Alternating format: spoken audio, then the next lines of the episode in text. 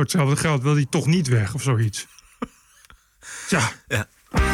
This is the TPO podcast. Nog acht dagen, wat is de haast? President Trump should be out of office as quickly as possible. Trump van Twitter, corporate censuur, schokt ook Merkel. Hij wordt vanzelfsprekend in zijn vrijheid van meningsuiting beperkt. En Alex Jones, helemaal klaar met samenzweren. You keep interrupting me. Because you're lying! Because you're full of shit! Aflevering 217. Ranting and Reason. Bert Bresson, Roderick Phalo. This is the award winning TPO podcast. Op maandagavond 11 januari. Goedenavond Bert. Ja, goedenavond Roderick. We hebben er nog acht te gaan dus.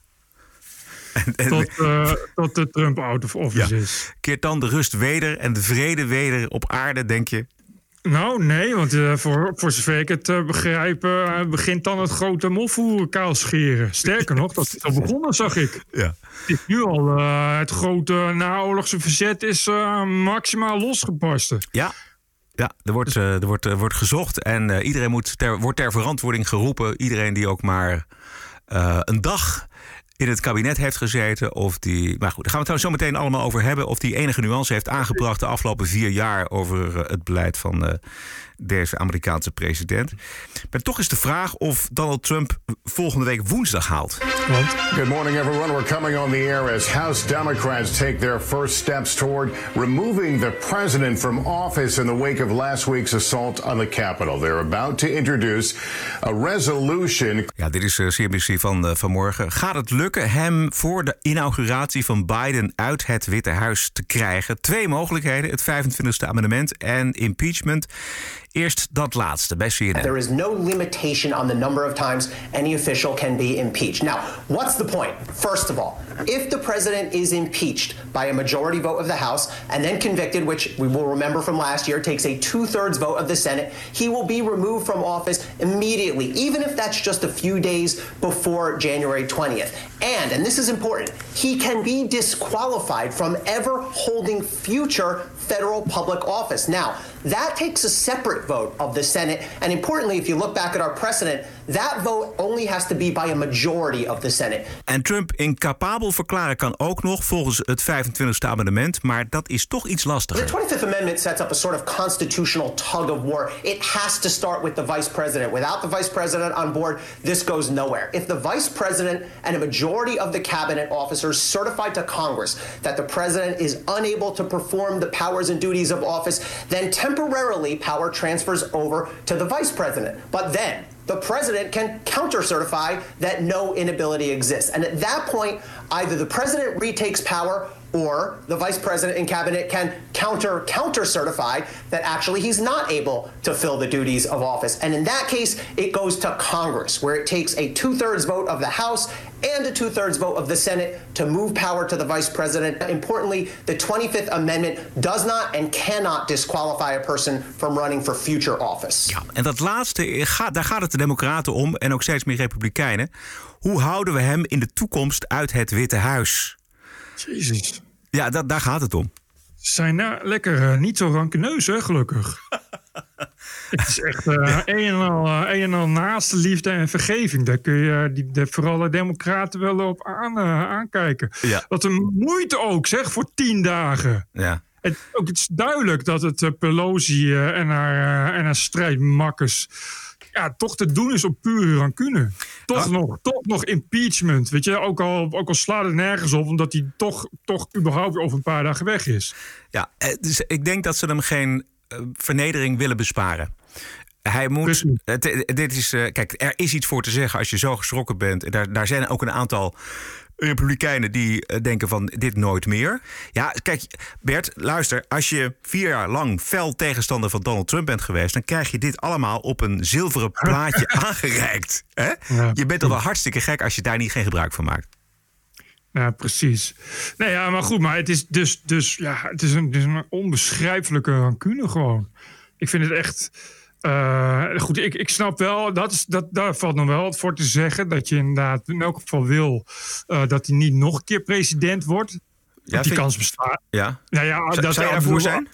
Nee, maar als ik Pelosi was wel. Ja. Ik bedoel, ik bedoel hè, dus al die, al die mensen die zo lang geleden hebben aan het Trump derangement syndroom de afgelopen jaren. Dan begrijp ik wel dat die nu hun kans schoon zien om in elk geval te voorkomen dat hij nog een keer president wordt. Want dat is natuurlijk eh, op zijn leeftijd na niet ondenkbeeldig. Dat hij het over vier jaar gewoon weer Ja. nog een keer.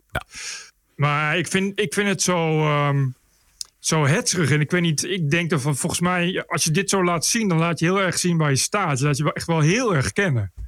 De, Ja, om, dan ja, nu, dat- om dan nu nog op hem te gaan jagen. Terwijl dat puur alleen nog maar symbolisch is. Want tegen de tijd dat je hem, dat je hem impeached hebt, dan eh, zijn we nog een week verder. En dan eh, is het nog vier, vier dagen of zo, weet je wel? Vier Mhm. of vijf dagen voordat hij eruit gaat, heb je hem dan eruit. Ja. Maar dan Ja. gaat het ze vooral om dat laatste dus. Het gaat ze vooral om dat hij niet in de toekomst meer eh, zich kan kandideren voor het Witte Huis.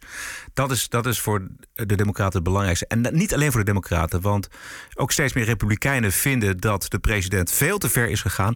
Onder hen is senator Pat Toomey. Pennsylvania's Republican Senator Pat Toomey says he believes President Trump has committed impeachable offenses for his part in Wednesday's riots. Toomey told Fox News he's not sure if the Senate would act before Inauguration Day. Toomey voted against convicting the president during his impeachment trial last year. Ja, hij, hij stemde dus tegen de vervolging van eh, eh, Trump in de eerste impeachmentprocedure. Maar hij zegt dat hij nu wel reden ziet voor een afzettingsprocedure. Gewoon door de manier waarop hij die demonstranten en de hooligans heeft aangezet tot eh, het uiterste om de verkiezingen, de uitslag, teniet te laten verklaren. Het kan nu wel, die impeachment. Als je een meerderheid wil en als, je, als, het, als de meerderheid uit democraten bestaat, die zijn most likely om ermee in te stemmen. Precies. natuurlijk. De- je, je kan dus met een meerderheid eh, impeachment beginnen. Maar je moet ook, en dat hebben we de vorige keer natuurlijk gezien, ook weer een, een- door de je kunt de beschuldiging beginnen, maar je moet ook de veroordeling. En voor de veroordeling is een tweederde meerderheid nodig. Twee derde meerderheid. Oh, dat is wel. eh, Oké, ja. Nou goed. Gewoon alles uit de kast halen om, om definitief af te rekenen met deze man. De man die zo, ja, die zo gehaat wordt door de, door de Democraten, door Pelosi. Laten we het niet vergeten eh, hoe. ze- Ik, ik geloof dat ze al een jaar bijna niet meer met elkaar praten. Pelosi negeert hem. eh, en we hebben natuurlijk eh, vorig jaar januari gezien de State of the Union. Hoe zij achter zijn rug om en voor het oog van de natie de State of the Union, zijn State of the Union, gewoon aan stukken scheurde. Daar zat zoveel rancune en, en weerzin tegen die Ja. man in. Ja, kijk, en dat vind ik wel het probleem. Is dat je. eh, t- oh, kijk, wat met Trump gebeurd is, daar waren het over eens. Is, is nou niet bepaald goed voor de democratie? Eh, die bestorming van het kapitool en hoe die daartoe in elk geval aan heeft bijgedragen. Ja, kijk, de Democraten die doen net zo goed. eh, eh, dat doen ze al vier jaar. Doen net zo goed de democratie schade.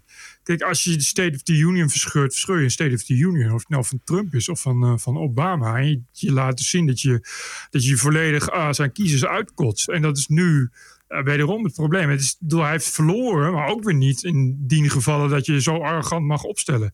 Dus ik, ik vraag me af of het, of het een slimme keuze is om dat te doen.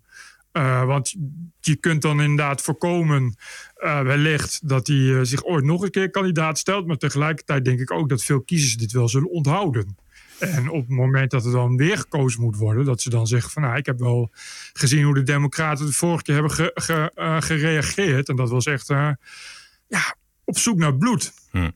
Ja, ik, maar ik denk dat zij het tij mee hebben. Want ik zag vanavond op eh, CNN eh, Colin Powell, eh, ook een republikein. een, man van... De met, Colin Ja, de Colin Powell. Echt wel een eh, enorme staat van dienst heeft hij. Aanzien, gezag heeft hij. En de vraag was op een gegeven moment... is dit nou een- is dit het moment om eh, verantwoording af te leggen voor wat er gebeurd is eh, bij de bestorming van eh, Capitol Hill? Of moeten we al, zijn we al toe aan dat we mm, ja, nader tot elkaar moeten komen en dat we ja, moeten bezig zijn met de hechting van de Amerikaanse samenleving? Toen zei hij van nou nee, daar is het, dat, voor dat laatste is het nog te vroeg.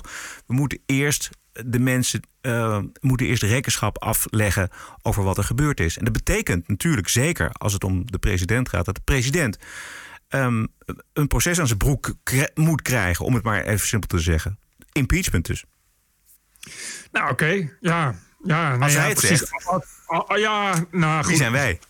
Ja, wie, wie zijn wij? In elk geval niet Colin Powell. Die is destijds toch heel mooi eh, dat hele Irak-debakel eh, in zijn maag hebben gesplit. Ja. Hij was de enige die van niks wist. Maar goed, eh, ja, kijk, als het, als, het gaat, als het gaat om rekenschap afleggen. en als je denkt dat je dat met impeachment kunt bereiken. dan, dan kun je dat doen. Maar ik denk dat het, het is natuurlijk ingewikkelder. Dat is wat ik zeg. Het is natuurlijk een, eh, een, ook een, een afsluiting van vier jaar alleen maar diepe loopgraven graven. Ja. En daar kun je alleen maar uitkomen, volgens mij, als je als eh, eh, democraten dan laat zien hoe het wel moet. Ik, ik, het doet mij de hele tijd een beetje denken aan, aan eh, net als in Nederland, uh, inclusiviteit, zal ik maar zeggen. Weet je, dus ik zou zeggen, weet je, ja, laat zien hoe het dan moet. Laat, Ja. Zien hoe dat, laat zien hoe het eerst werkt. En, eh, ik, zou, ik zou als democraat dan voor kiezen om te zeggen, oké, weet je wat, Eh, we laten zien hoe verzoening in werkelijkheid werkt. ja. En, hoe, en, en hoe je een land tot rust krijgen, wat natuurlijk dan iedereen belangrijk vindt, in werkelijkheid werkt. Door, door nu te gaan impeachen door het gedrag van Pelosi, wordt het nou niet echt bepaald rustiger in Amerika, denk ik. Nee. Het, het lijkt erop dat de Democraten daar nog niet aan toe zijn. Eh, dat zien we ook onder andere aan hoe er geprobeerd wordt om dat wat zich afgelopen woensdag eh, heeft afgespeeld, om dat in het, het, het kamp van het racisme en white privilege te trekken. Eh, zeker, er liepen racisten mee, maar het gaat de Democraten erom dat er veel meer politie zou zijn geweest, eh, die veel harder zou hebben opgetreden. Als het een demonstratie van Black Lives Matter zou zijn geweest. Eh, dat weten wij niet, maar Joe Biden weet dat wel. A little over an hour and a half after the chaos started, I got a text from my granddaughter, Finnegan Biden, who's a senior in her last semester. She said, Pop, this isn't fair. No one can tell me that if had been a group of Black Lives Matter protesting yesterday, there wouldn't have been, they wouldn't have been treated very, very differently. We weten natuurlijk niet of dat zo eh, gegaan zou zijn. Biden wordt er wel ingesteund door journalisten die ook suggereren dat dit zo zou zijn. En allerlei organisaties, onder andere de NBA, de National Basketball Association. En de zwarte YouTube-blogger Uncle Hotep weet ook hoe anders dat gegaan zou zijn. Biden announced his attorney general today. He even came up with this BS. If, if Black Lives Matter was the storming the Capitol, the results would have been far different. Y'all right, it'd be way different. I remember all summer, y'all burned down city after city. What did the NBA do? The NBA put Black Lives Matter on a goddamn logo, on the goddamn court, in the goddamn NBA playoffs. Facts. They made commercials. They made uh, uh, goddamn service announcements. it was Black Lives Matter everywhere. Every company got in on it. Yep. Every company. Yeah. Big money. Oh, yo, kiss my ass. Like, what the hell y'all talking about? En dit is a black man. Ja, he's right, you know. Ja. Bedoel, wat hij zegt, dat dacht ik dus ook net aan. Ik weet niet, we hebben vooral eh, heel veel Black Lives Matters vernielingen en shit gezien... waarbij eh, de politie nogal terughoudend was. Om niet te zeggen soms helemaal afwezig. Eh, en dat werd er allemaal uitgebreid aangemoedigd door vrijwel iedereen. Eh, ik zag gisteren een hele leuke op Twitter dat iemand eh, die, die, eh, die zei van ja, toen Colin Kaepernick het geweld van Black Lives Matter aanmoedigde, wat hij echt letterlijk deed, want het was allemaal terecht, vond hij. Ja. Toen werd hij een paar maanden later door Twitter beloond met 3 miljoen voor een of andere stichting van hem. Ja. En Trump wordt ervoor geband, weet je wel? Ik bedoel, het is zo krom als een hoepel. Ik, bedoel, het- ik begrijp gewoon niet waarom ze zeggen... ja, nou, als het zwarte waren geweest... dan was het geweld erg geweest. Nou, volgens mij hebben we vooral gezien de laatste tijd... dat toen het zwarte waren... dat het politiegeweld bepaald niet bepaald erger werd. Laten we het zo meteen uitgebreid over Twitter en over het censuurbeleid van Twitter en Facebook hebben. Even nog een, een, een dingetje. Ik las dat oud-medewerkers van Trump, de Trump-regering, dat daarop gejaagd wordt. Onder andere door het zakenblad Forbes en door het Lincoln Project. En die laatste, dat is voor de mensen die het niet weten, dat is een actiecomité van voormalige leden van de Republikeinse Partij. de- Opgericht volgens mij in december 2019. En zij bouwen aan een database van Trump-functionarissen en personeel. Het Lincoln Project eh, wil het Trump-personeel verantwoordelijk houden voor de daden van Donald Trump. Alle Trump-personeel ook, hè? Ja. Dat is dus echt, de- ja, dat is eh, iedereen die ook maar remotely betrokken was bij Trump. Nogmaals, een eh, democratisch gekozen president. Die eh, moet nu kapot. Dat is, maar dat is dus echt jagen. Ja, dat is jagen. En het gaat dus over de, de, de afgelopen vier jaar. Dus niet, het gaat niet over wie bijvoorbeeld uh, de, afgelopen woensdag allemaal bezig is geweest. Hè. Giuliani zou je dan kunnen noemen. Maar het gaat om de hele vier jaar. Dit is dus inderdaad verzet na de oorlog. Ja. En dat is, ja, dat is gewoon echt niet best. Maar ja, je, dat is wel wat we hadden kunnen verwachten natuurlijk. Ja. Overigens, een detail is dat de oprichter van het Lincoln Project is uh, Thomas Conway. En dat is een advocaat. En hij is getrouwd met Kellyanne Conway. En dat is de bekende topadviseur van president. En precies. Dus hij jaagt ook maar, op zijn eigen vrouw. Lekker. Ja. Het is echt lekker. Maar nogmaals, het is zoveel rancune. Dat kan gewoon niet goed zijn. Als, je dus, als je het dus hebt over uh, polarisering in de maatschappij. Uh, en, en een kloof tussen mensen. En uh, bang bent voor een burgeroorlog. Dan, dan is dit toch wel kerosine op het vuur. Ja. Dit is wel echt laten zien dat je echt, echt 0, dat je zelf ook echt 0,0 empathie hebt. En er zelf 0,0 uh, anders in staat. Dus dat je, die doen precies hetzelfde als wat ze anderen verwijten. Ja. Je, dit is natuurlijk, volgens mij hebben we dit ook niet meer gezien sinds McCarthy. En het was al, het was al zo erg, weet je, want Woke doet dit ook al, al jaren. Weet je, dit is typisch inclusiviteitsdenken. Ja. Ja. Anderen opjagen die het niet met ons eens zijn en kapot maken.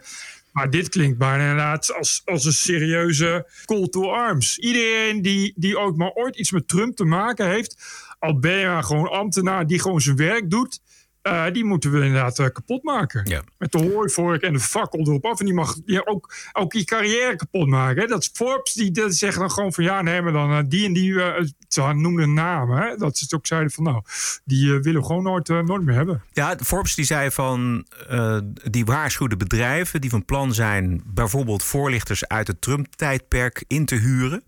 En die zei als u een van die voorlichters inhuurt ja. die wij kennen van Trump, dan zal Forbes ervan uitgaan dat alles wat u over uw bedrijf zegt, dat dat gelogen is. Het is toch niet te dat, geloven? Ja, ongelooflijk. Dat zegt een zakenblad, zegt dat.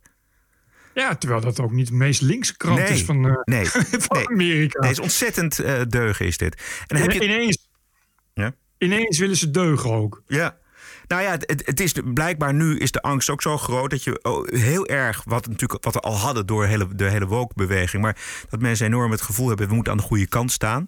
Dat zal zeker ook mensen ertoe verleiden om afstand te nemen van, van Trump op het, hè, op het allerlaatste moment. Oude supporters Ja. van hem. Maar, en we hebben het nog niet eens gehad over de 74 miljoen stemmers op Trump eh, bij de laatste verkiezing. Denken die dat zij ook aan de beurt komen? De heksjachts begonnen dus iedereen, dus- dus ook de kiezers. Die hebben nu ook ineens allemaal bloed aan hun handen. En het is al zo En ongelooflijk en dat was ellende. Ja, ja. Dat was dus al zo. Je, was al, je, was al, je voelde je al niet veilig. Je kon nog geen MAGA-petje dragen en weet ik veel wat. Maar dat is nu helemaal, nu is nu helemaal de boot aan. Als je nu, eh, nu toevallig nog in een buurt woont en je hebt een Trump-vlaggetje in je tuin staan, dan eh, zou ik maar oppassen. Ja.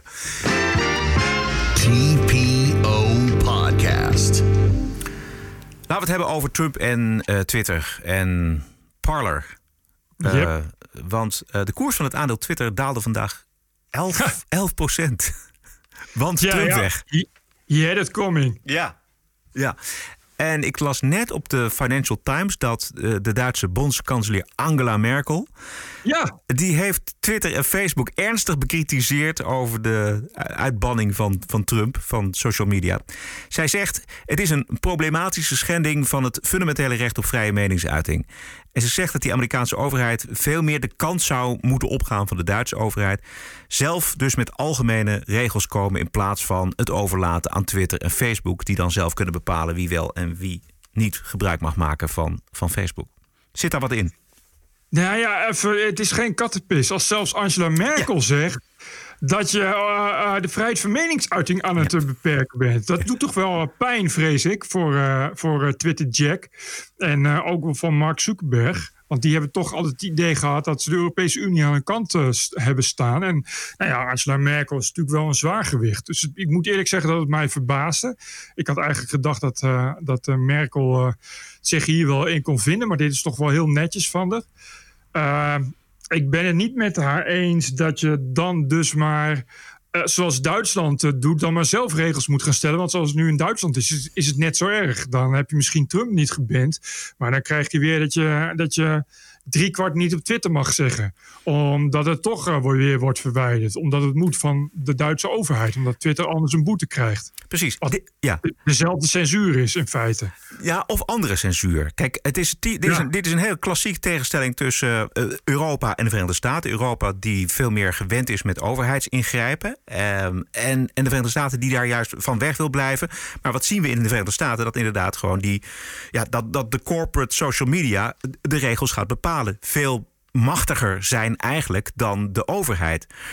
En in Europa zou dan een hoede moeten zijn voor uh, de, de, vrije meningsuiting. En dus het niet overlaten aan die grote bedrijven. Ik zag in een uitzending van Nieuwsuur van volgens mij gisteren of eergisteren. Um, Marietje Schaken over ja. die overheidscontrole. Zij was uh, D66-europarlementariër en is tegenwoordig strijdend tegen de macht van Big Tech. Het is helemaal niet gezegd dat wat een Twitter goed uitkomt qua het bijvoorbeeld uh, verbannen van een president ook in het belang is van het openbare debat en andersom. Zelfs als het op dit moment juridisch vrij staat om dat te doen. Uh, als het gaat om de vrijheid van meningsuiting, dan zie je dat er heel weinig overheidsinvloed is. Dit is Christian Albertine Tijm.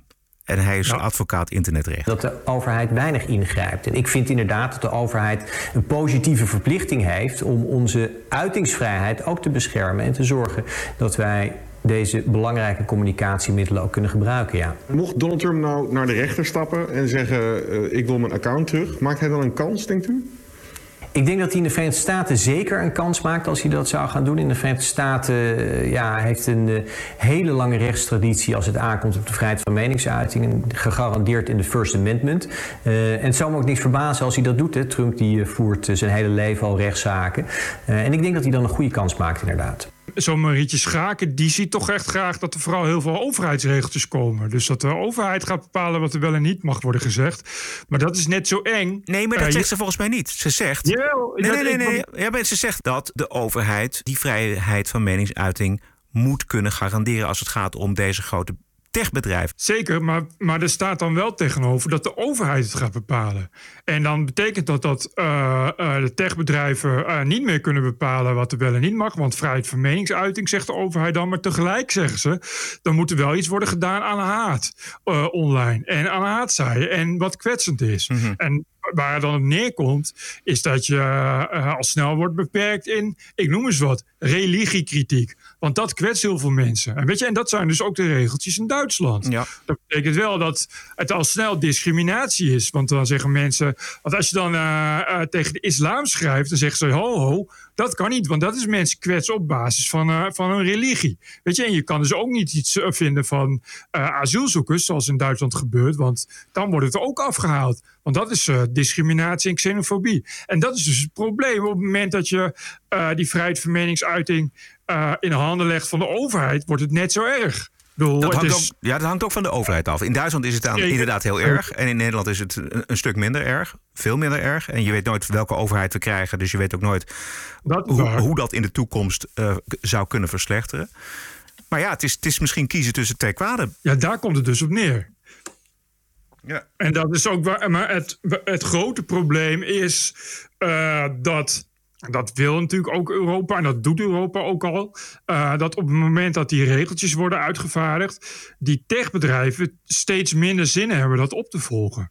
Uh, ja, dat doen ze nog wel. Maar je kan je ook voorstellen dat zo'n techbedrijf zegt: Nou, weet je wat, we stoppen gewoon in Europa. Ik, ik zie datzelfde gebeuren bij, uh, uh, bij uh, die, die, die achterlijke privacywetgeving van Europa. Je hebt nu al voor heel veel Amerikaanse krantensites heb je een VPN nodig, omdat je vanuit een Europees land mag je die site niet op. Omdat die lui zeggen van ja, weet je wat, Amhula, ik ga me niet voldoen aan al die Europese regeltjes. Dus dan, dan jammer voor die, voor die 3% Europese bezoekers. Ik ga er niet een hele beveiligde database van maken en allerlei, en allerlei shit. En hetzelfde ga je krijgen bij Google. We hebben twee jaar geleden is, heeft het Europarlement uh, uh, die, die filter-internetwet aangenomen. Dat gaat over auteursrechten. Nou, er moet nog nationale wetgeving op komen. Het duurt allemaal een beetje lang, maar goed, er kwam corona tussendoor. Um, je loopt het risico dat dan uh, Google News bijvoorbeeld verplicht wordt om te gaan betalen aan uitgevers. Allemaal heel erg leuk aan uitgevers, maar in Spanje is dat hier al een paar jaar aan de hand. En in Spanje heb je hier ook al een paar jaar geen Google News. Omdat Google News zegt, ja, dikke, arme, dikke reet, Amhula. Ik ga niet betalen dan gaan we wel weg. Weet je, want die Europese landjes, een eh, paar landjes meer of minder, het is allemaal best wel. We verdienen er verder toch geen ruk aan. Nee. En, en dat is het probleem. Dat je, dat je dus zit. En dat is natuurlijk ook het probleem wat in Amerika. de- iedereen zegt van ja, eh, dan, dan moeten regels opkomen. Maar ja, dan, dat is de vraag. Want op het moment dat je regels gaat stellen, dat je tegen, tegen Twitter en Facebook zegt: jullie mogen, eh, eh, jullie mogen geen president bannen, jullie mogen eh, niet eh, meer conservatieve bannen dan anderen, weet ik veel wat allemaal. Weet je, wel, of, of dat je nu tegen, tegen Apple zegt van jullie mogen niet zomaar eh eh, Parley bannen. Nee. Dan krijg je dat, dat, die, dat die bedrijven zeggen: ja, hé, hey, maar het is free enterprise. Wie ben jij om te bepalen hoe wij onze bedrijfsregels voeren? En dan gaan we wel, gaan we wel ergens anders heen. Alhoewel ik niet weet waar ze dan heen moeten gaan. Nee, precies. Nee, nee. Een land over waar het vrijer is, denk ik. Maar nee, goed. exact. En eh, dan gaat er nog meer van de koers af, zullen we maar zeggen. Juist. Eh, ze zijn al wel een eind op weg. Er is wel al nu echt een onderzoek al gaande naar, nou in elk geval eh, een antitrust tegen, tegen Facebook. Hè. Dus, dus dat Facebook moet opsplitsen, omdat die ook eh, WhatsApp en, Instagram hebben. En dat dat inderdaad te groot is en dat het te grote druk is op de markt. Ja, dat, wat dat gaat opleveren is nog onbekend. En het is ook moeilijk om in Amerika, want heel veel Republikeinen zijn daartegen. Puur dus uit dat principe, hè, het principe van vrijheid. Op het moment dat je, ja, want waar ben je dan nog als bedrijf, als de overheid kennelijk gaat bepalen wat je wel en niet mag als bedrijf? Kijk, maar nu is het zo dat die, dat die Republikeinen helemaal niet meer kunnen communiceren, heb ik begrepen. Want als Parler weg is en, en de, de grote leider is van eh, Twitter afgehaald, ja, dan, is het, dan houdt het op. Het is klaar eigenlijk. Maar dat is wel, het is wel, dit is wel echt heel ernstig. En ik zie ook heel veel mensen zeggen: ja, maar je hoeft toch niet op Twitter. En het, het zijn toch de regels van een particulier bedrijf. Ja, dat is leuk en aardig, maar je, je schendt nu wel, je, je beperkt nu wel echt serieus de meningsvrijheid van een, van een, van een gekozen president. Ja. Het is, dat, dat is wel, ik hoorde net Christian uh, Alberding Time ook Ja. Ik denk dat als, als, als Trump naar de rechter gaat, dat die rechter daar echt niet zo heel blij mee is. Je kan niet, en je kan niet, en dat debat is ook nog te weinig, en dat zou wel gaande moeten zijn. Je kan niet continu blijven zeggen: ja, maar het zijn maar techbedrijven en het zijn regeltjes. De manier, de grootte van, van, van Facebook bijvoorbeeld, eh, in, in, in Amerika al helemaal, maar ook in Europa. Ja, daar kun je niet zeggen, ja, maar dat heeft niks met vrijheid van meningsuiting te maken. Want dat heeft in- nu ongeveer dezelfde impact als een krant. En dan, als je nu gaat zeggen, ja, maar je, het is terecht dat je wordt gecensureerd door Facebook, want je hield je niet aan de regeltjes. Dan, dan zeg je eigenlijk hetzelfde als dat dan op een dag een drukkerij zegt, ja, ik ga die en die kranten ga ik niet meer afdrukken. want die houden zich niet aan mijn regeltjes. Weet je, daar komt het dan op neer. Precies. Laten we eventjes luisteren naar die Christian Alberting Tijm, advocaat internetrecht. Ja, hij wordt vanzelfsprekend is de vrijheid van meningsuiting beperkt. Hè. Dat staat helemaal, eh, helemaal voorop. Hier zegt Trump dat hij niet naar de inauguratie van Biden gaat. Hè. Het is niet zo dat je de vrijheid van meningsuiting nooit mag beperken. Het, moet wel gerecht, het kan onder omstandigheden gerechtvaardigd zijn. Bijvoorbeeld als je aanzet tot eh, geweld. Deze tweet zet vanzelfsprekend niet aan tot geweld.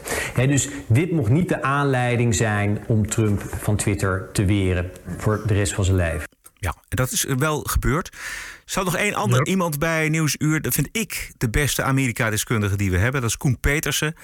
En de vraag aan hem was of hij verrast was door de permanente ban van Twitter voor Trump. Ja, ik ben eh, daar eh, verrast over. Om twee redenen. Eén is dat andere mensen die ook een eh, dubieuze reputatie hebben, zoals hè, de Ayatollah in Iran en Hamas, gewoon nog een Twitter-account hebben.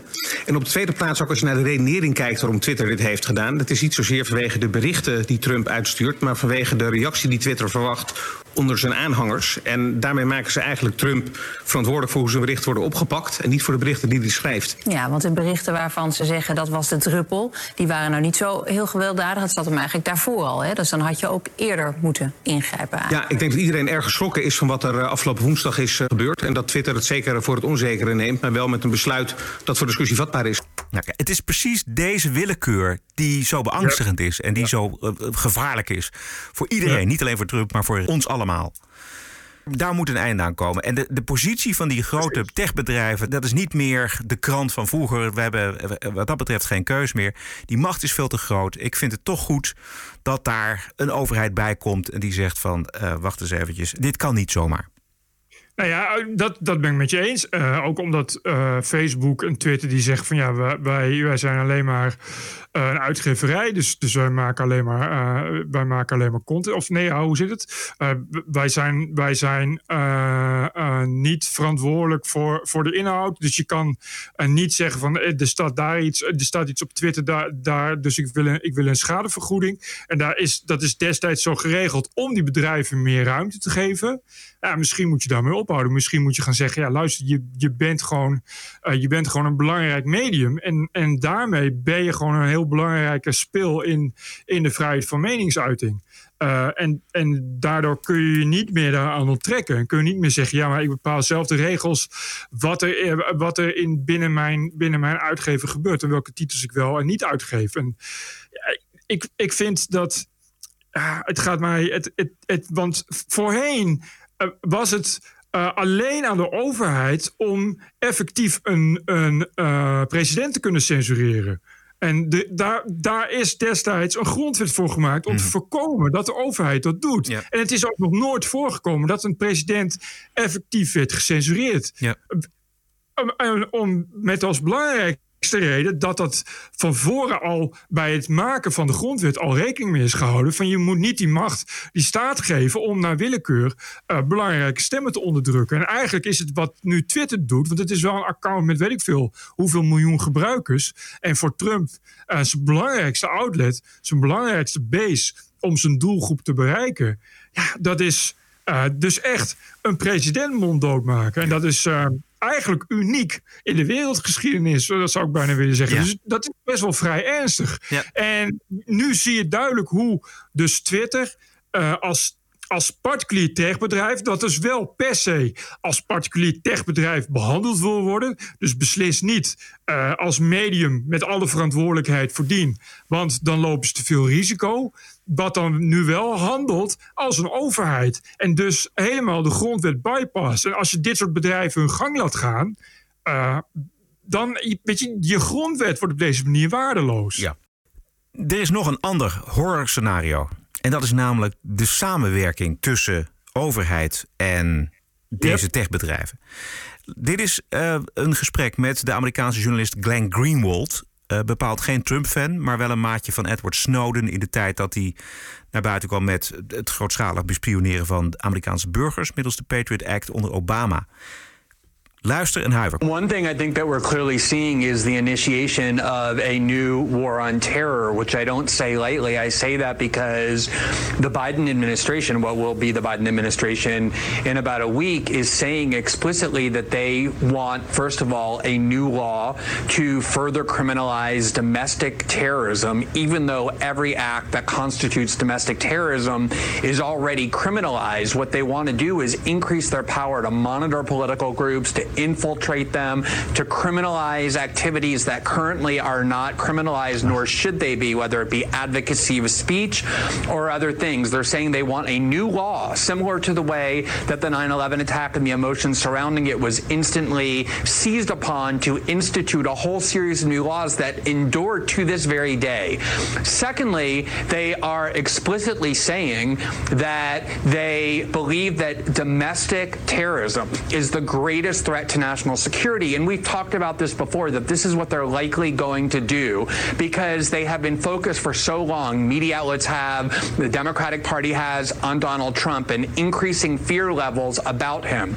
That's been the key to their profits and their power. What will happen once he's gone? The strategy has always been clear to inflate the risk of what they call white supremacist terrorism, which increasingly means nothing more than being a Trump supporter, and then treating people in the United States who fall into into that category the way you treat terrorists. You monitor them, you surveil them, you restrain them, you detain them. And this is what they're saying explicitly. And the Silicon Valley component of this is particularly menacing, Tucker, because these companies have greater power than any corporations in the history of the world. Not just wealth, but the amount of data that they have on us and now the control that they exercise over our political discourse. A tiny handful of tech oligarchs. Kippenvel, vind ik. Je moet er niet aan denken. Nee. Dat, dat, dat Facebook zegt. eh, Facebook, waarvan iedereen weet dat het, dat het inderdaad ook aan de, aan de kant van Biden staat. Met de beide regering. eh, Beide regering gaat samenwerken en zegt: Hier hebben jullie onze data. Kunnen jullie, eh, kunnen jullie eh, foute Trump-supporters gaan opsporen? Ja. Wat, wat, wat dus heel makkelijk kan. En, eh, en, en, en Greenwald weet het als de beste. Want Precies. Snowden heeft hem dat al uitgelegd. Ja. Hoe groot dat gevaar dus al is. En twintig jaar geleden heeft Greenwald hier al voor gewaarschuwd. En toen zei iedereen van, nou, deed je, zo vaart zal het niet lopen. Maar we zijn aangekomen op de drempel van deze nieuwe tijd. En hij zegt nog iets anders interessants in een bijzin over dat het voor de media hun verdienmodel is. Ja. En dat klopt. En dat is, dat is, dat is dus al een tijd gaande. Hè? Dat is ook met de zogenaamde strijd tegen nepnieuws precies zo. Want wat, wat je ziet gebeuren eh, is dat eh, al die, die, die mainstream media en die legacy media, de New York Times en, en al dat soort lui. ehm, die zijn maar wat blij als ze kunnen zeggen van Breitbart, dat moeten we, moeten we voorkomen, want dat is nepnieuws. En dat er dus eh, via Microsoft automatisch eh, een nepnieuwsmelder komt. Telkens als je, als je eh, Breitbart opent eh, in je browser. Hè, dat dat soort, dat soort sites dus op een zwarte lijst komen. Waarom? Omdat die mensen dan minder te kiezen hebben. En dan dus maar weer naar de mainstream media moeten. En dat is, dat is wel heel belangrijk. En hij zegt goed van ja, het is hun verdienmodel om dat gevaar, dat risico zoveel mogelijk op te blazen. Om, de, om de mensen zoveel mogelijk voor te spiegelen dat ja, het grote terroristische gevaar is, eh, is eh, de blanke Trump-stemmer. Het zijn eh, allemaal neonazies. Nou, we hebben dat natuurlijk al zien gebeuren met, met, met alt-right, met, met, met Rusland. Precies. Maar Dit- eigenlijk, Ja, maar Bert, we zien het nu ook. De reportages over de Trump-stemmers, dat zijn de beelden van Capitol Hill. Dat, dat is de associatie die voortdurend wordt gemaakt. Dit zijn Trump-stemmers. Ja. Dit zijn, en zo zien alle Trump-stemmers eruit. Alle 74 miljoen. Nee, maar één op één. Zo wordt het inderdaad letterlijk gezegd. Er wordt ook echt gezegd van ja, dit had je kunnen aanzien komen, want Trump en Trump-stemmers. Want de, hier zit gewoon ook geen onderscheid meer. Het is dus niet, dit, zijn, dit is een groepje en wel enorme randebiele wappies. Nee, het zijn Trump-stemmers. Ja. Maar als Trump, als Trump het zegt, dan gaan 74 miljoen mensen gaan naar het Capitool. Weet je, dat idee. Dat is het idee en dat is het idee wat wordt versterkt. Eh, en, en, en, en dat is dus doodeng, omdat je eh, geen tegengeluid meer hebt. Je, want die mainstream media, die denken, alle, die denken precies hetzelfde. CNN denkt precies hetzelfde. Ja, dat is het Eh, verdienmodel, precies, bij, bij CNN onder andere.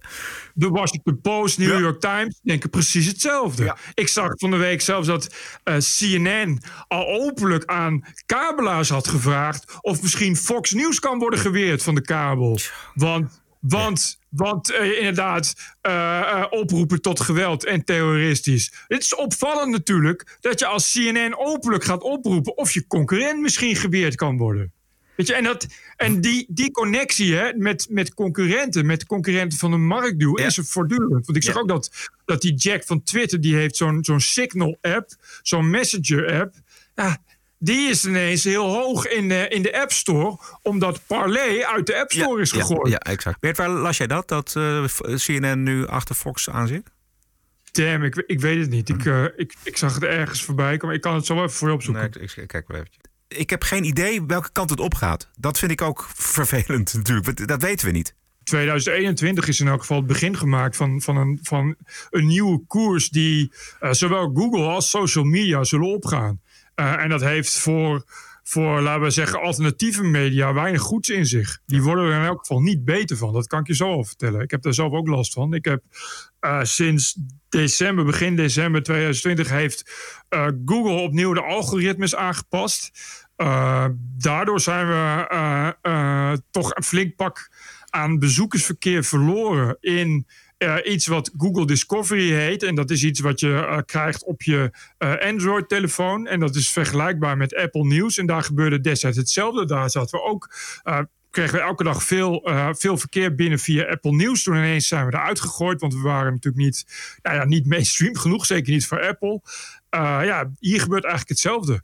Eh, de, de kleinere nieuwsites, alternatievere nieuwsites, die stonden toch echt te hoog eh, in, ten opzichte van de zogenaamd betrouwbare nieuwsites. hè, Als, als, als de, de kranten en de, en de omroepen. En, eh, en, dus, en dat is iets wat de komende jaren sowieso zal blijven doorgaan. Maar dat zie je dus nu aan Parley. Weet je, wat er nu gebeurt met Parley is een hele ernstige, ernstige en beangstigende vorm van eh, Macht, ma- van macht, macht, precies, machtsmisbruik. Wat parley, wat, wat, wat gebeurt daar nou? Ja, dat is een, een soort rechts-Twitter. So what? Sinds wanneer is dat erg? Nou ja, zonder, zonder, zonder grenzen. Ik bedoel, er er is, zit geen moderatie of wat dan ook in. En daar, daar zitten dan Nee, ook ja. de, de, de neonazies en de, de meeste... Ja, en daar, daar komen natuurlijk gruwelijke teksten uit. Ja, ja. Ja. Eh, volgens mij is het in Amerika zo dat je ook gewoon als neonazi met een hakenkruisvlag Ja, ja, straat mag lopen. ja, dus ja, ja. het lijkt mij dat, eh, dat daar niet zoveel aan de hand is dan. nou ja, Eh, dat is in ieder geval geen argument, zou je zeggen. Nee, precies. Nee. Ehm, nog andere dingen? Of zullen we naar de Wokweek gaan? Nou, we kunnen naar de Wokweek. Ja, wat mij betreft ook. I was offended and I have rights. TPO Podcast. You're an adult. Grow up. Deal with it. De kijken we naar mensen, bedrijven, instanties die zich een slag in de ronde deugen of capituleren voor de terreur van de identiteitsideologie. We hebben er eigenlijk al een klein beetje over gehad. Eh, Forbes en mensen die organisaties, actiegroepen die nu achter eh, medewerkers van Trump aangaan. Is ook een beetje woke, een beetje veel woke zelfs. Eh, iemand mailde me dat je, dat je, je kan online testen. ja, hoe, hoe, hoe, hoeveel verschrikkelijke verborgen voordelen je hebt. Oh ja? Eh, ja, en dan met deze test kom je te weten wat jouw verborgen voorkeuren zijn. Dit wordt bepaald op basis van jouw reactiesnelheid. De test laat zien welke woorden je het makkelijkst koppelt aan mensen met een bepaalde huidskleur of afkomst. Oh, dat Ik is een beetje Sully Bergman-methode. Ja, ja, dit, dit is, eh, volgens mij is die van, eh is die van eh Sunny Bergman. Dit is, dat kun je dus vinden op onderhuids.nl. Eh, en eh, en eh, nou, je kan dan, als je dan test, nou, dan komt dan natuurlijk uit dat je, dat je eigenlijk, nou, eigenlijk een soort racistische psychopaat bent. Terwijl je dat zelf helemaal nog niet weet. Eh, anyway. De toch al zo fantastische HBO-hogeschool in Holland worden studenten ook bijgeschoold op het gebied van inclusiviteit door iemand die Aminata Cairo heet. Zij eh, sprak ook tijdens de Black Lives Matter demonstratie in Amsterdam-Belmer en ze is al meerdere jaren actief in het onderwijs. Eh, de studenten hebben een uitnodiging ontvangen van de Inclus Inclusivity Pathway Training. Hieronder een screenshot van het bericht. Even kijken. Eh, beste collega, hoe kun je werken aan een inclusieve omgeving, bijvoorbeeld in je klas? En dan heb je dus inderdaad een hele trainingsmiddag van 2 tot 4 uur. En dat heet dan eh, ja, inclusiviteitstraining. Want in Holland wil een inclusieve hogeschool zijn vol diversiteit. Als je een diversiteit als onze kracht op de werkvloer en in de klas. Een inclusieve school waarin iedereen meetelt en meedoet. Alleen is inclusie niet iets wat altijd vanzelf gaat. Er kunnen allerlei barrières in de weg staan. De inclusiviteitstraining is een training die deze barrières zichtbaar maakt en wegneemt. Iets voor jou. Wat is het toch voor geloof dat het ook allemaal waar is? Automatisch ook. hè. Er is ook niemand die Nee. daar aan twijfelt. Je kan Nee. gewoon volgens mij een briefje schrijven naar zo'n raad van bestuur van zijn opleiding. En dan zeg je, ik ben inclusiviteitstrainer. En dan zegt ze, ja, welkom. Ja. Maakt, maakt Ja. gewoon niet uit. Je hoeft gewoon niet eens uit te leggen. Je kan gewoon doen wat je wil. En, En dan, het nou, is een goudmijn, jongen. Het is zo'n fantastisch gat in de markt. Want bedrijven en overheidsinstanties... die willen niets liever dan deugen. Dan laten zien dat ze ermee bezig zijn. Dus, er- dus, dus er ligt een enorme markt ligt er open... om geld te verdienen aan cursussen geven. Dat is fantastisch. Ja maar, ja, maar ook niet weinig geld, hè? Er Nee. echt, ik weet, nou ja, in Nederland is het natuurlijk een kleine markt. Ik weet dat er in de Verenigde Staten mensen eh, kostelijk nee, eh, het is- het miljonair, worden met... nee, in, eh, in Amerika is het echt een miljardenbusiness. Je zou dat eigenlijk eens een keer moeten uitrekenen. Misschien een aardig idee voor RTL Z om dat eens een keer uit te rekenen. eh, wat daarin in verdiend wordt, hoe groot die markt is inderdaad. En het is ook wat jij eh, aanhaalt, dat het natuurlijk niet op een achternaamiddag lukt. Dus het, er zijn terugkomdagen, er eh, is een heel pad wat uitgestippeld wordt. Eh, dat is allemaal uurtje factuurtje. Ge- geweldige inkomstenbron is dat, jongen. Precies, als, het- als het even kan, duurt het ook jaren, zo'n traject. Het is, want dat gaat precies, en, zo. co- en controle, terugkommiddag, testen. Yep. Yep. Ah, terugkoppelingen, klankbordgroepen, evaluaties. Dat is, Ja, eh, het is- ja. het is heel groot. examens, examens ook. Examens, inderdaad. Ja. Ja, nee, maar dat is, ik, ik, als, je, als je geen ziel hebt en eh, brutaal genoeg bent, zou ik zeggen, eh, grijp je kans. Want het, is, eh, het is overal en je hoeft er ook niets voor te kunnen, denk ik. Het lijkt mij, eh, ik, ja, Nee, je, je kan je, je- je kopieert gewoon iets, een vragenlijst van het internet. Ja, gewoon het programma van Precies. bijeen of zo. Je, eigenlijk, ben je dan, eh, eigenlijk ben je dan al, eh, ben je dan al helemaal klaar. Ja. Je, kunt, je kunt toch zeggen wat je wilt. Het is toch niemand die dat ziet. Eh, even kijken.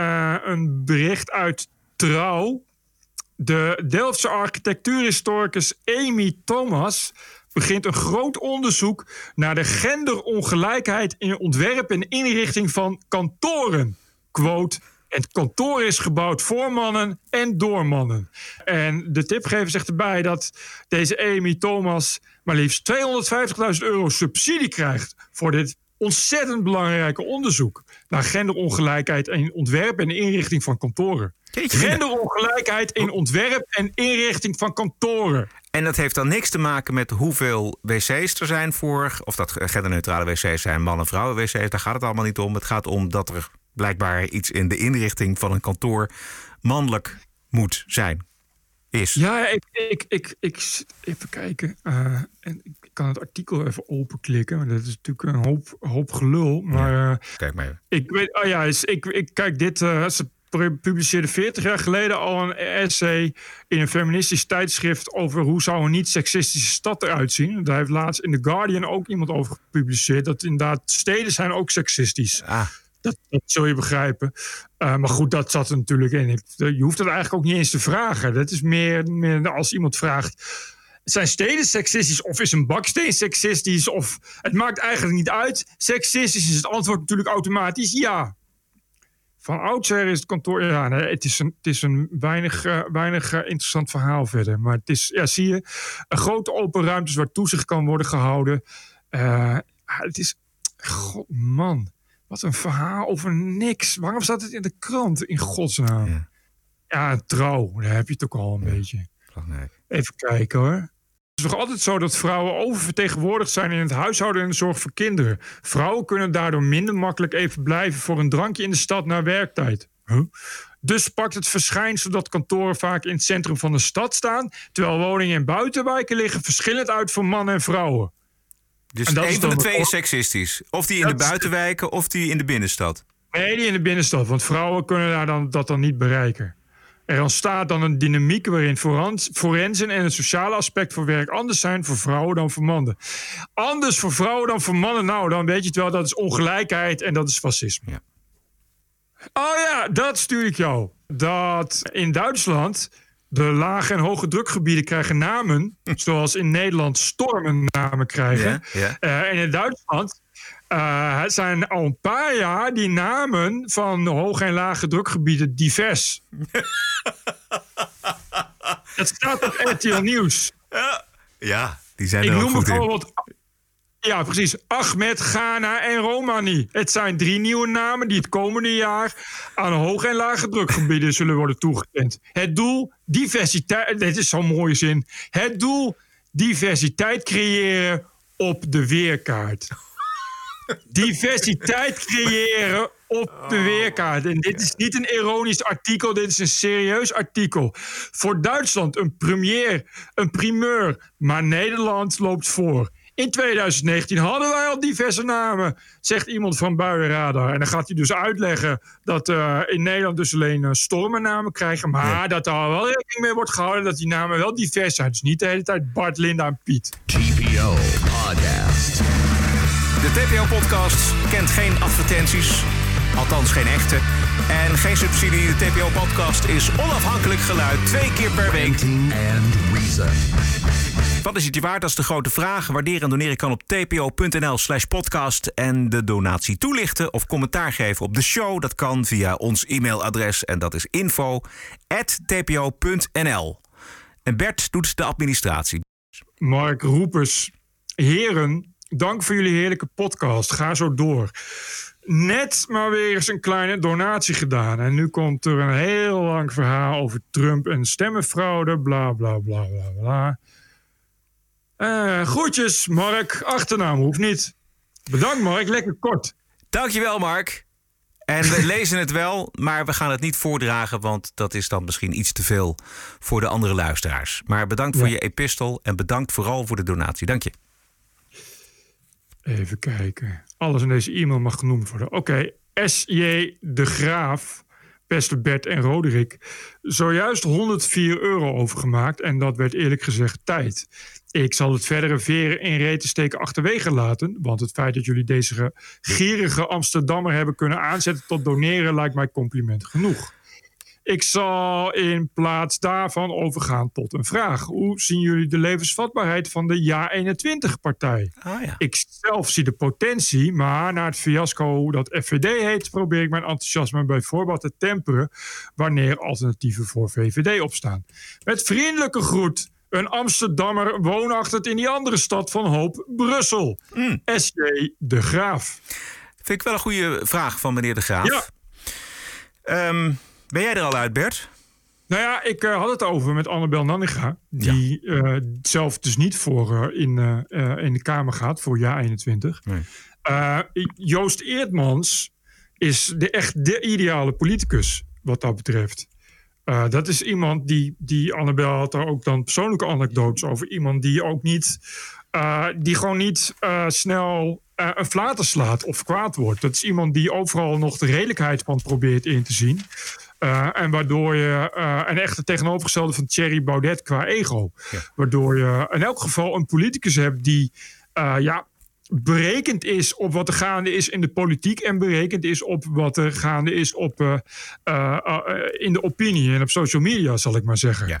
Maar dan las ik een vraag van Chris volgens mij. Eh, Chris is erbij. Ja, eh, 21 is dat nou eh, Forum voor Democratie, maar dan zonder Thierry Baudet. Dus is het programma gelijk aan dat van Forum? Ja, ja dat is natuurlijk een probleem. Is dat een probleem? Ja. Nou ja, eh, kun je onderscheid genoeg maken? Ja, ja, exact. Ja, Want, want waarom? Hè, anders krijg je dus inderdaad eh, een soort FVD met, met Thierry Baudet. En dat zijn eh, de Baudeteers. En een soort FVD zonder Baudet. Eh, maar ook nog eens een keer zonder Annabel Nanninga. Dus waarom zouden die dan een jaar 21 gaan? Die gaan dan misschien wel weer terug naar de, naar, eh, de VVD. Mhm. Weet je, dus, dus dat is inderdaad, die levensvatbaarheid is lastig, omdat ook moeilijk dat onderscheid te maken is. Eh, maar ik, ik denk dat Joost Eerdmans de, wel eh, de beste man is. Eh, en eh, wel iemand waarvan je in elk geval zeker weet dat als die partij bestaat, dat die partij ook voor de komende jaren heel stevig in het zadel kan worden gezet. Ja, ja. Nee, het is een vertrouwenwekkende politicus en een, een kundige ook. En iemand met heel veel ervaring. En hij blijft inderdaad altijd heel rustig. Ja, Annabel is natuurlijk ook leuk, maar dat is meer, die kennen wij persoonlijk. Ik ben totaal zwevend. Ik ben totaal zwevend. Ik weet in ieder geval wel dat, Ja, ik, dat ik nooit op Forum voor Democratie ga stemmen.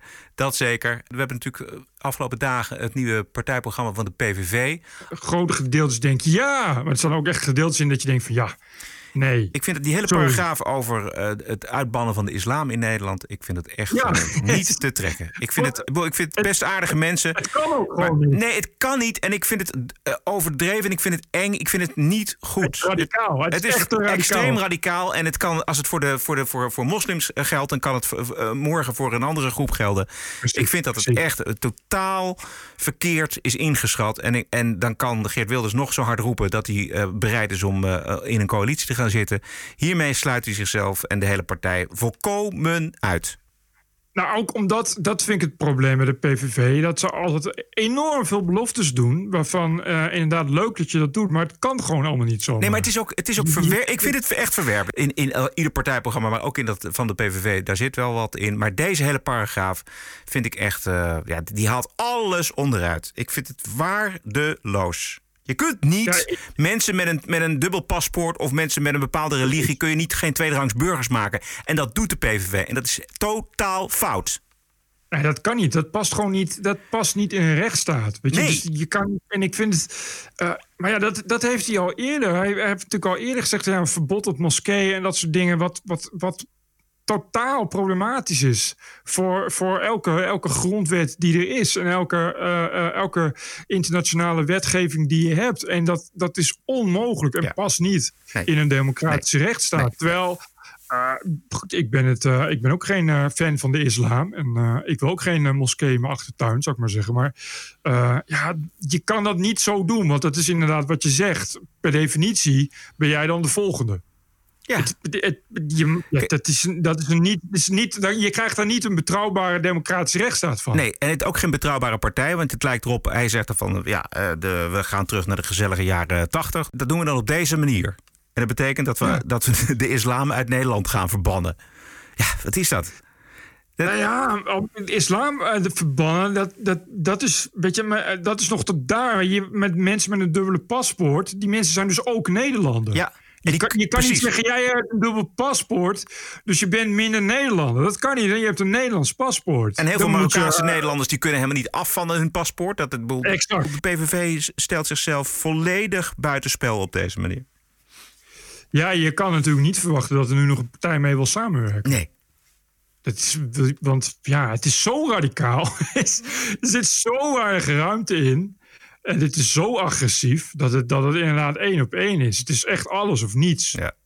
Die manier. Je, want kijk, het probleem natuurlijk is ook dat de PVV never nooit, die, never nooit niet uh, die, die, die islamparagraaf eruit haalt. Want dat is hun pijler. Ja. Dus, dus die, je kan, je, ze kunnen wel water bij de wijn doen. Ze kunnen wel in een coalitie gaan zitten.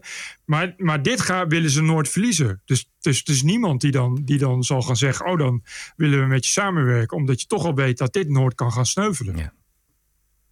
Dus ik, ik, ik begrijp het ook niet. Ik begrijp niet dat daar... Maar ik begrijp gewoon niet zo wat hij wil. Het lijkt er meer op dat hij toch inderdaad zich richt op... Uh, ja, op protestpartijen zijn. Of, of alleen heerschappij of zo, ik weet het echt niet. Ja, hij, hij denkt natuurlijk wel van ja, kijk, als ik uh, straks met, uh, met 30 zetels, uh, 30 zetels uit de verkiezingen kom, dan moeten ze wel. Ja, dus zullen toch ja, maar, dat gaan, ja, maar dat gaat met deze paragraaf gaat dat niet lukken. Dat gaat niemand nee, doen. Dat, durft, dat, dat wil niemand en dat begrijp ik heel goed. Dat wil je niet. Dat, je wil die kant niet op, je wil die grens niet over. Nee, precies. Maar uh, wat jaar 21 betreft, moeten we ja. dus eerst gaan zien. Dat is natuurlijk het, het, het, nadeel van een, van een nieuwe partij. Dat je eigenlijk niet niks weet. Ja. Je moet dat dan maar. Uh, uh, je kan uh, op ze stemmen en dan, en dan, en dan zeggen: nee, ik, ik geef ze het voordeel van de twijfel. En dan kijken wat. hoop, hoop doet leven en is overal om ons heen aanwezig. Klein beetje hoop erbij. En hoop is overal om ons heen aanwezig. Ah, lekker warm. Ja. Heerlijk, heerlijk, heerlijk. Ik ga naar de volgende. Ja, precies. Martin Oostdijk. Goedenavond, Roderick en Bert. Afgelopen december ben ik twee keer getest op corona. Nu zag ik een aantal geleden op het gezaghebbende Dumpet.nl... dat je zelfs na het test al eigendom bent van Bill Gates Microsoft Software. Hij bedoelt in zijn lichaam. Voordat ik verwerkt ben in de systemen van Microsoft... ben ik nu bezig mijn kapitaal te schenken. Dus hierbij een donatie van 110 euro. Geweldig. AV Gates, tussen haakjes kut, het is begonnen met vriendelijke groet Martin Oostdijk. PS, nog een iPhone 5 kopen? Dankjewel. Dat zijn van die kleintjes, die uh, iPhone 5. Dit is leuk. Ja, heel goed. Thanks man. Even kijken. Herman A. van der Ven. Beste Roderick en Bert. Heel erg veel succes en fijn dansen op de rand van de vulkaan in 2021 omdat ik vorig jaar met alle plezier trouwe luisteraar geworden ben van jullie podcast, maakte ik 40,42 euro over. Hopelijk, hopelijk sponsor ik zo in de niet al te verre toekomst een welverdiende borrel voor jullie twee. Groet Herman van der Ven, langjarig lid van TPO en tevens de allereerste fan van Willem Treur. Ah, geweldig. Heeft Willem Treur ook eens een keer een fan? Ja, daar hebben we wat aan. Hartstikke leuk. Ja, Willem Treur is ook heel leuk om te kijken. Hij heeft uh, leuke filmpjes. Allemaal te vinden, ja, ook op klopt. het YouTube-kanaal van TPO. Waar we ook staan, als ik niet vergeet ja. mijn opnameknop aan te zetten. Even kijken, Stefan Slag. Hoi, Roderick en Bert. Wat een ijzersterke podcast hebben jullie gisteren gemaakt. Dat was waarschijnlijk de laatste. Die 52 euro die ik pas geleden heb overgemaakt, is het meer dan waard. Ik keur als Trump-fan alles af wat er gebeurde bij het Capitool. Maar ik mis in de MSN wel een vergelijk met het geweld, de rellen en de plunderingen van Antifa en Black Lives Matter. Gelukkig zijn jullie daar met het altijd kritische en relativerende geluid. En even voor, vooruitlopend op uh, de verkiezingen van 2024. Ik zeg Nikki Haley als eerste vrouwelijke president en Jared Kushner als vicepresident. Gewoon even een tip en de podcast mag ook best naar drie keer per week. Ga zo door. Stefan Slag. Stefan, leuk, leuke suggesties. Niet alle eh, suggesties zijn even goed, maar eh, die, van uh, Nicky Haley vond ik wel leuk. Ja, wie weet. Ja. Als u als bedrijf met een aardig bedrag over de brug komt, over de brug komt dan uh, komt het allemaal goed. Leuke start-up. Dat zat ik te denken. Omdat die vorige met die fietslampen is ook zo'n start. Ja. Weet je? Dat is ja. En daar is goed op gereageerd. Want ja. uh, de start-up kreeg meteen een hoop telefoontjes en nieuwe klanten erbij. En dat waren allemaal klanten natuurlijk luisteraars van de TPO-podcast. Dus het, heeft echt, het zet echt zoden aan de dijk. Ga naar tpo.nl slash podcast of uh, schrijf naar info.tpo.nl. Is de TPO-podcast. Een eigenzinnige kijk op het nieuws en de nieuwsmedia. Elke dinsdag en elke vrijdag. Twee keer per week. Het hele jaar door. Zonder reclame en zonder een cent subsidie. 100% onafhankelijk. The award-winning TPO podcast. Wat is het jou waard? Kies een euro per aflevering, 104 euro per jaar of kies zelf een bedrag. De TPO-podcast. Wat is het je waard? Doe mee en doneer op tpo.nl slash podcast. Doen! Doen, doen, doen, doen, doen. We hebben een uh, aardige bonusquote. This is the TPO podcast. Uh, die is van Alex Jones. En dan vroeg ik me af, Bert, misschien weet jij dat. Was Alex Jones ooit van QAnon? Ja, dan moet je aan Juria Maas vragen. Dat is een Alex Jones watcher. Maar volgens mij niet. Want het QAnon is eigenlijk vrij recent. Hmm. En Alex Jones niet. Die bestaat al een tijdje. Ja. En ik kan me goed voorstellen dat die... Uh, QAnon, ja, aangezien hij niet van Alex Jones komt, vindt hij, vindt hij dat al uh, waarschijnlijk een heel stuk minder. Ja, ik denk het ook. Maar hij was natuurlijk wel van hetzelfde denkraam, dezelfde ja, manier. ja, ja. Hè? Dus het, uh, de conspiracy theorieën. Ik weet niet wie, maar hij had iemand van QAnon aan de telefoon. Hij was er helemaal klaar mee. Q tells us stuff in all of its lies, is what I'm saying. You keep, you keep interrupting me. Because you're lying! Because you're full of shit!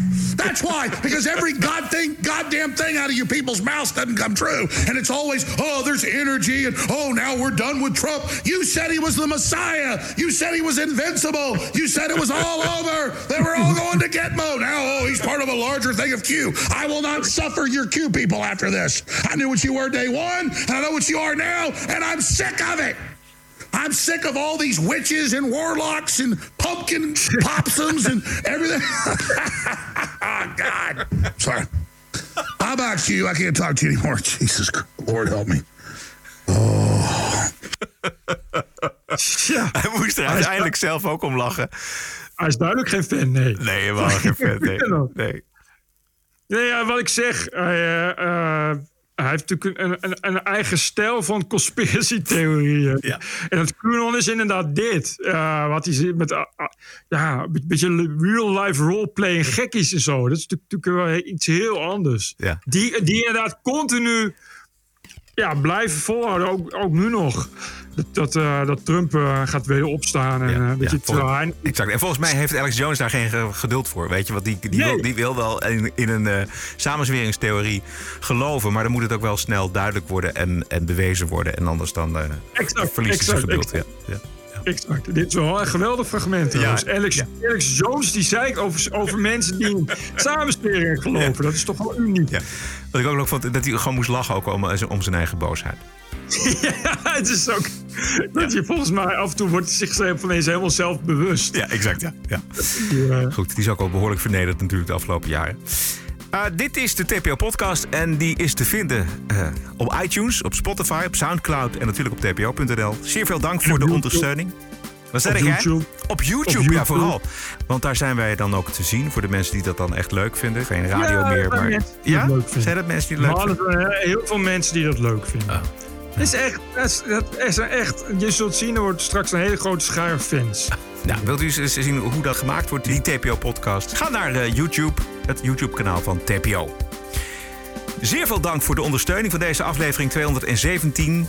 U kunt post sturen naar info.tpo.nl. En waarderen, ga vooral naar onze website tpo.nl slash podcast. Geldt ook voor bedrijven die denken, weet je wat? Ik vind het leuk om uh, eventjes uh, bijgepraat te worden door de heren Velo en Brussen. En als het een leuk product is, dan kunnen we daar aandacht aan besteden. En uh, daar mag dan een donatie tegenover staan. We zijn terug, en natuurlijk zijn we terug vrijdag de 15e. Stay cool en tot vrijdag. Tot vrijdag. TPO Podcast. Bert Bruson, Roderick Balo, Ranting and Reason. Dit is voorgesproken. Anders mag je nu alles gaan wissen. Dat, ik meen het, hè. Nee, anders nee, ga je nee, nu maar- alles... Anders, ik, ik Wil je deze kant op gaan? Podcasting is the TPO podcast in the Netherlands. Bert and Roderick. What a show. I'm telling you.